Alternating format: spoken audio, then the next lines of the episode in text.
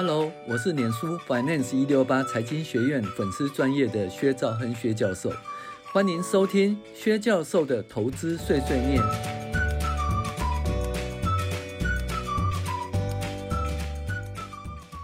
各位网友大家好，我是薛兆亨薛教授，我们现在来讨论进阶财报分析哦，第十三集。那这次讨论是存货跌价损失与闲置产能损失。那存货跌价损失呢，基本上是一个就是市价的问题哈。那我们那个第九号公布，第九号公报公布以后呢，这个市价呢，它基本上是以净变现价值哈。那以前是净变现价值跟重置成本呢，现在这个市价都是以净变现价值来做市价哈。那因此你的存货如果低于那个市价的话，就要提列存货跌价损失。反之呢，如果说你的那个存货哦有升回来的话，那你以前提列的存货叠加损失呢，就可以冲回变成有利益。好，这个东西对操作是相当重要的，我们会讲一些案例哈。然后再就是闲置产能损失哈，闲置产能损失的话，一般讲的比较少，基本上是在标准成本制度的公司呢，它就是固定成本哈。标准固定成本，比如说你是嗯，固定成本是一百万，对不对？那你的产能是一百万 piece 的话，那你每单位的固定成本是一块钱，哦，是这样子。可是呢，如果你是一百万，可是实际产能呢不是一百万 piece，而是五十万 piece，哈，那你的你的那个每单位的固定成本呢，一百万除以五十万就两块钱。可是你当初认列的时候呢，是用一块钱来计算成本嘛，哈。可是实际上发生的时候，是因为你的产能不足，产量太太低，产量太低的话，就分母会变低嘛，分母变低的话，那的单位固定成本就会提高。那比如说刚才那个案例呢，就是本来的单位固定成本是一块钱，后来单位实际的单位固定成本变成是两块钱，中间差了一块钱，这差了一块钱就是闲置产能哦的损失。因为本来你以为说你的产能是一百万 piece，而结果实际上的产能是五十万 piece，那是不是没办法达到你的标准产能，对不对？所以就会产生五十万的闲置产能，这就闲置产能损失哈，这东西。那这东西的话，基本上从那个销售可以看出闲闲置产能嘛，就很简单一件事嘛，或存货周转率或销售可以看出，呃，闲置产能哈。那存货周转率是这样的啊，如果说你当初的话，你的存货是多少？嗯，三十天的存货，就现在呢已经有九十天的存货。那我请问你，有三十天的存货？变成有九十天的存货，你是不是多了六十天的存货？那你六十天存货就是在下个月或以后呢，会减少产量。那下个月后以后会减少产量，就产生闲置产能的问题哈。所以这个方面呢，就是跟大家介绍一下。那我们先讲呢，第一个案例叫台橡哈。那财务报表使用者主要是分析存货的真实性如何哦，可否顺利耗用或销售。那如果存货被虚增或高估，就表示流动资产被高估，从而流动比率高估，更更可能由于存货过时、呆滞或跌价的发生，产生诶、高估盈余，甚至使公司周转不灵的倒闭哈。这个是真的哦。我们看那些亚新案啊，或者是更早的什么黄奇案啊、中强案啊，它基本上就是那个存货嘛哈。你认列存货，比如说你账上存货认列是一亿嘛，对不对？会计师说不不，你这一亿高估了。他说，哎，你实际上只有五千万，那是不是会发生那个存货跌价损失了？哦，那意思就是说，当你本来认列一亿，可是实际上会计师认列是五千万的时候，那你的流动资产就会少了五千万，对不对？那流动比例就变差了嘛，哈。然后你的损失呢，就增加五千万，每股盈会减少。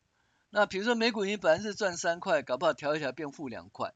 那一旦这种情形发生的话，哈，就股价会迅速下跌。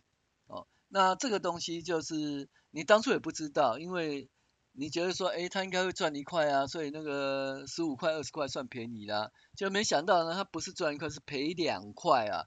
赔两块是因为存货高估的问题，哈。那到时候因为存货或应收账款高估往下调的话，哈，就会产生损失了。那产生损失的时候，那会怎样？那股价就下跌，会跌很多哈。甚至更惨的是，因为就是公司的经营阶层跟会计师对于存货与那个应收账款的计价呢，啊彼此彼此就是呃有不同的意见。那不同意见，比如说，哎，我这边赚两块，你说你要。要我赔三块，我不同意啊！那为什么赔三块？你要存货就是高估嘛，你存货高估，存货卖不出去，卖不了那么多价钱，应收账款也收不回来。你的存货高估，会计师说不，你应该赔三块，不应该赚两块。那两个吵来吵去呢，最后怎样？财务报表就出不来。那财务报表出不来的话，会发生什么问题呢？哦，就会变成那个全额交割股了。那在这种状况下呢，其实呢，银行这边就会抽银根了。那没有任何一家公司呢会有办法面对银行抽银根哈，所以很很可能就会倒掉，这是很严重的事情。那如何避免这种情形？我们平时就去分析它的存货还有应收账款的正常性哈。那尤其是很多公司呢，嗯，它的资本哈，嗯，自有资本不高。然后呢，就是存货跟应收账款很高，所以他这些这些人呢，这些公司都需要跟银行借营运资金呢、哦，周转金呢、啊，因为没有人说怎么存货跟那个应收账款是用资本是用股本来支应的，你想想看，比如说你的存股本跟那个你的应收账款跟存货超过六十亿，就你真的会增资到六十亿吗？十亿就够了吗？因为这个东西是短期的周转啊，怎么讲？呃，淡季。旺季卖掉以后，存货就掉就掉下来了，应收账就掉下来了。那跟然后可是呢，淡季你慢慢增加存货，然后再增加应收账款。可是你不会为了这个什么淡旺季呢，你就把它中间的，比如说你的旺季的话，存货跟应收账款可能要一百亿，可是淡季的话，存货跟应收账款其实只要四十亿。那你这中间差了六十亿，没有人这六十亿去拿资本哦，就是说哦，我现金增资六十亿。没有人这样子哈，那通常这六十亿是跟银行借周转金呐，哦，跟银行借周转金，哦，所以这方面呢，大家要小心哈。那要小心的话，就是对这方面呢，自有资本比较低的公司呢，去分析它存货跟应收账款的异常状况哈。应收账款的异常状况我们分析过，我们现在来讲那个存货的异常状况哈。其实存货呢，呃，多并不是不好哦。如果存货可以合理快速的利润售出，存货越多越好。为什么？我们企业在赚钱就把存货卖掉，呃，多少？八十块存货卖成一百块变成现金，再买多少？再买多少？一百块的存货，然后再卖掉一百二十块，又多了二十块的获利。然后一百二十块再买多少？买进存货到一百四十块，卖出去呢？哦，一百六十块。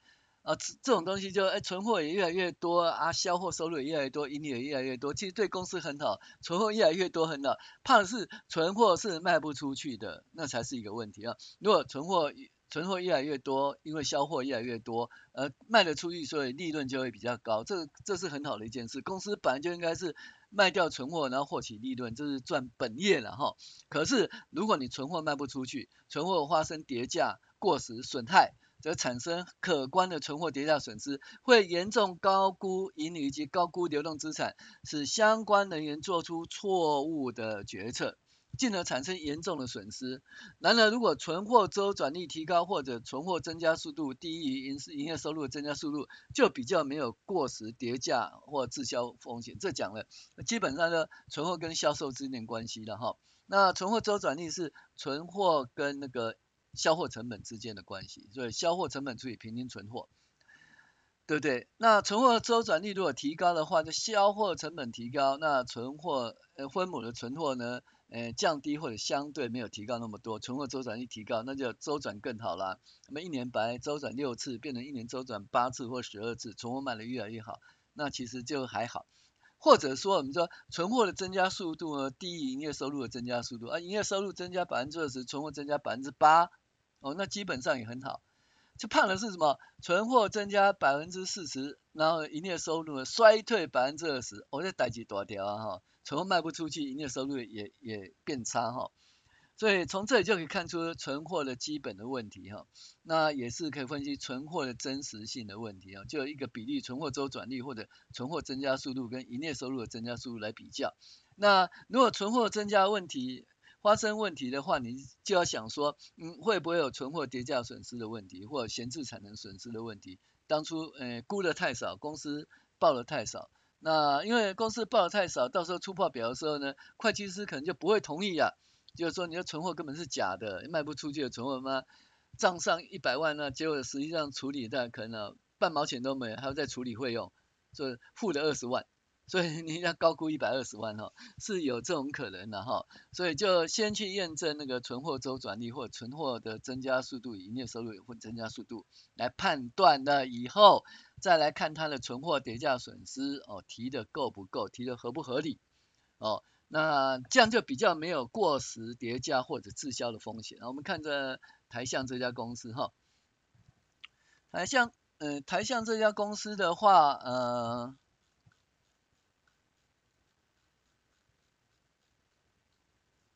他在一百零三年年底的时候，他的存货是五十八亿，那一百零四年年底的时候，存货是四十七亿哈，那。这基本上存货减少了，可是它的存货减少的速度可能比营收减少的速度还差，这个东西就要去分析，就就是会就在存货增加速度低于营收的增加速度，或者存货减少速度低于营收减少速度，这两个其实都负面的啊。那这要去看它营收哈。好，那他又讲说，这个公司的存货没有提供担保哦，质押担保的事情，所以就没有质押的问题。嗯，对，有些公司存货有质押哈。好，然后呢，再来就很重要，合并公司从正常销货存货转列营业成本，就货卖出去呢，就变成是就是销货成本、营业成本，对不对？但是还有其他项目会变成营业成本的加项或减项哈。第一个是什么？存货跌价损失。那存货跌价损失呢，它就变成什么？营业成本的加项。也就是会导致你毛利下跌，毛利下跌。那你看啊、哦，一百零三年呢是存货的回冲利益是七千八百万，一百零四年是什么？存货跌价损失多少？七千三百万。这可以看得出一件事哦，就是它的原料了，在一百零二年可能是很低，所以提列存货跌价损失。到一百零三年的时候，原料回升了，那就冲回，所以有市价回升利益啊。那一百零四年的时候，存货肯定又在跌价了，所以有存货跌价损失。好，下脚收入这样，就是说你那个东西卖掉啊，一些下脚啦，那个呃次品啊，把它卖掉，卖掉会有收入嘛，哈。那既然这个收入的话，就变成成本的减少，好，营业成本的减少。所以你看喽，一百零三年中五千八百亿元的下脚收入啦，啊是营业成本减少，一百零四年的四四千万的下脚收入，营业成本减少，哈。啊，盘亏盘盈这一点点一般是很少。如果说盘亏盘盈的金额很多的话，哈，那这就那这家公司管理就很大的问题啊，根本不能相信了哈。整个库存制度会出问题啊，那库存管理出问题，这公司不允许有这种情形发生的哈。而且还上市公司，所以这东西一般是很少。那这二十九万，哦，然后这五十二万，对那么大的公司，二十九万是小小咔咔啦。那好。这个比较大的是闲置产能损失哈，就是说闲置产能损失，我刚才已经讲过这个基本的产能了哈。那基本的产能就是说，比如说你当初，比如说你有，呃，你的那个固定成本是一一百万，对不对？那你可是你算成本的时候，单位固定成本嘛，那你这一百万呢，去除以产能嘛。那一般是标准产能嘛，一百万，如果说它产能标准产能是多少？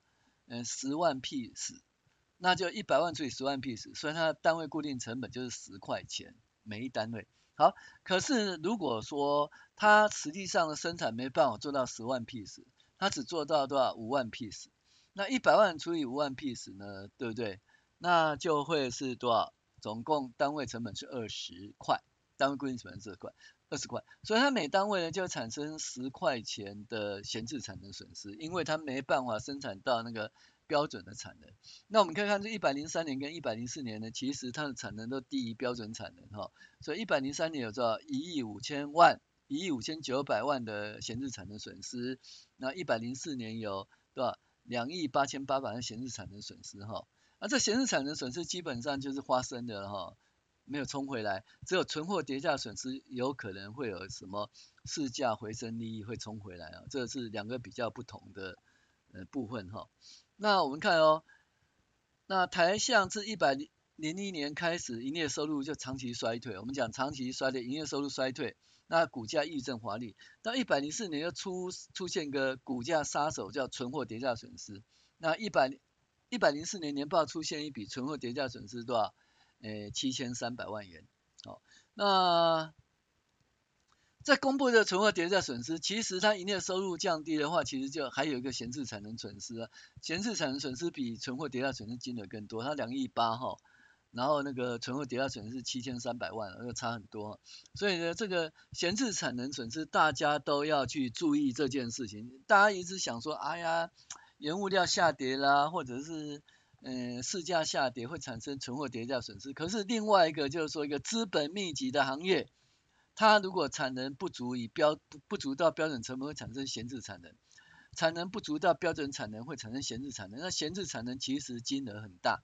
而且大家注意一件事哦，存货跌价损失呢，如果说，诶，它那个原物料回升以后可以回冲，有回冲利益，闲置产能损失发生了就没了，因为它就是产能不足就提列，这些东西都会到营业成本增加，也是会导致毛利的降低哈。那我们可以看到了，它的营业收入呢就持续的从一百年以后，对吧？嗯，这是五百万吗？如果百万的话是五百五十亿，啊，四百五十三亿，三百四十四亿，三百一十八亿，两百五十九亿，就营收持续下跌。那营收持续下跌，大家想一想，一定会产生闲置产能的问题嘛？对不对？哈，因为它产量产量不足嘛，产生闲置产能问题，所以它会产生闲置产能的问题哈。这里也可以看到那固定资产周转率，你看哦。就是因为呢，固定资产呢，如果周转很快，表示产能就运作很足嘛，对不对？那固定资产这一年是六点三一次，变四点六七次，三点三六次，三点一六次，二点六三次，这看起来就闲置产能。因为你想想看啊，固定资产本来要六点三一次嘛，转六百三一次，就现在只有二点六三次，那基本上那个就是不足产能嘛，产能不足哈。所以这里其实也可以看出哈，叫那你看存货销售比，它存货持续增加。营收减少哦，存货哦，这里是什么？营收减少，存货增加，所以这很明显就不好。这是什么？营收减少，那存货降低的比较少，所以它周转率哦又在提高哦。所以存货销售比本来是多少？一点五三个月的存货，一点六一个月存货，一点九六个月存货，二点二零月的存货，二点二一个月存货。这存货多了，产能自然会减少哈，因为。就存货那么多，你要生产干嘛？产能减少会有闲置产能损失。还有就是说，你这个存货的话，就是如果说它的呃市价下跌或者呃什么存货跌价损失哈，那所以我们可以看得出一件事，在一百零四年公布它的存货跌价损失，还有你可能没注意到的那个金额很大的两亿八千八百万的闲置产能损失以后呢，那股价就开始崩跌了。啊，这个你看一。它的第一季嘛，啊，第一季以后财报公布，股价开始崩跌。可是后面其实股价上来，这第一个它可能是那个原物料价格回升了，导导致回回冲利益啊，这个部分就是有可能。但是现在问题是说，你在那个年报发生的时候，你就发现一些问题嘛，存货周转率问题啊，什么闲置产能的问题啊，什么的问题，这些全部都发现了。那所以其实你就想说，嗯，其实这个东西对。它营业成本会增加很多，哦，获利会减少很多，所以股价下来。当然了，你从营业收入下来，或者说固定资产周转率变差，也可以发现这个增厚哈。好，那所以呢，我们注意这些东西呢，可以避免产生损失哈。那比较差的公司，甚至它可能会下市或者赔很多钱。台台橡还不错，算是一个正规经营的公司哈，但是股价也跌很多哈，股价也跌很多。好，所以呢。我们怎么预防存货跌价损失呢？首先我们知道存货跌价损失发生的原因是什么？主要是存货呆滞卖不掉，还有呢市价，还有市价。存货呆滞卖不掉会造成价值减损哈。那其实如果说你的存货呆存货日嗯持有时间很短，比如说只有七天，那根本没有什么存货跌价损失，因为都卖掉卖掉卖掉了嘛哈。只有说因为你要高价的存货卖不掉，才会有存货跌价损失哈。所以这个。跟市价虽然有关，但是没有那么有关。因为如果说，比如说你持有两天存货，好，那市价下跌，你会存货跌价损失，不会只有两天的存货而已啊，对不对？跌跌无可跌。你看一下，你的存货总共你一百亿一百亿规模的公司，要存货多少？只有两千万，你你说怎么跌嘛？拿来存货跌价损失？所以呢，这个存货呆滞，存货金额存货呆滞，存货卖不出去。哦，会造成价值的减损呐，哈。然后还有另外一件事，就是它的那个市价，哈，存货的市价往下掉，哦，也会有存货跌价损失。那这里的最好指标是存货销售天数了，哈。那一百年开始，平均销售天数四十五点四天、六十一天、七十一天，一百零三年七十六点一天到八十五点九天，存货销售天数不断的上涨，就说明销货呃状况不佳的事实，哈，销货状况不佳的事实，哈。那可以看到，所以你可以看到它的那个股价从七十六点六一直跌跌到二十七点八，然后你看哦，随着存货的增加，那这个股价下跌。那财务报表读者必须注意，存货相对于销货金额过高，只是一种状况下，是对未来有利，哦。有利的就在原物料价格上涨的部分囤积大量存货，就是说，比如说呃存货对销货金额过高，就存货周转率很低，存货有好多天，有一个月两个月的存货，大部分对企业都不好。只有在什么就是原物料价格上涨，你有囤货，那囤货囤囤越多就越越赚钱。比如说哎铜上涨，你有很多那个你有很多电线的的产品哦的存货。或者说钢铁价格上涨，你有很多钢铁的存货，那这种东西存存货当然就很好啦哈。只有这种状况下呢，存货越多越好。那但是呢，一般的状况下，我们希望是存货能够在合理的合理的范围内，越低越好就对了哈。那。有鉴于这些低价存货使用或者出售会使毛利提高，这部分虽然会积压资金，但是如果已经确认存原料成本大幅上涨，那企业在三到五个月前囤积的存货，基本上是对企业的获利是正面的哈。那除此之外呢，存货过高哈，对于那个企业的风险哦，比应收账款还大，因为存货过高显示还要提列具有存货跌价损失。那同时显示公司的下游景气不好，或者公司竞争力不如人，才会产生过多存货，存货周转率很差。第一个就是说，哎，我的竞争力很差，所以卖不出去。还有不然我的下游的状况很差。哦，像最近就是像台积电呐、啊，或者晶圆代工厂，它那个存货存货提高的原因，因为它下游啦，它的那个呃什么晶片设计，它的下游的晶片公司呢，基本上就是市场不好，他们的存货很多，它基本上市场不好，你就会你的存货就会增加哈，这是整个景气会不好，或者竞争力不好哈。那资本密集的公司主要成本是固定成本，那产量减少意味单位固定成本增加，显示越来毛利成长会受影响。对对好，下面闲置产能哦的那个损失，这就是这要要注意的哈。好。呃，我们就讨论到这里，讲的是一个台象的故事。那有闲置产能存损失，还有这个存货跌价损失，跟大家分享。我是薛章薛教授，谢谢您的收看，你的收听。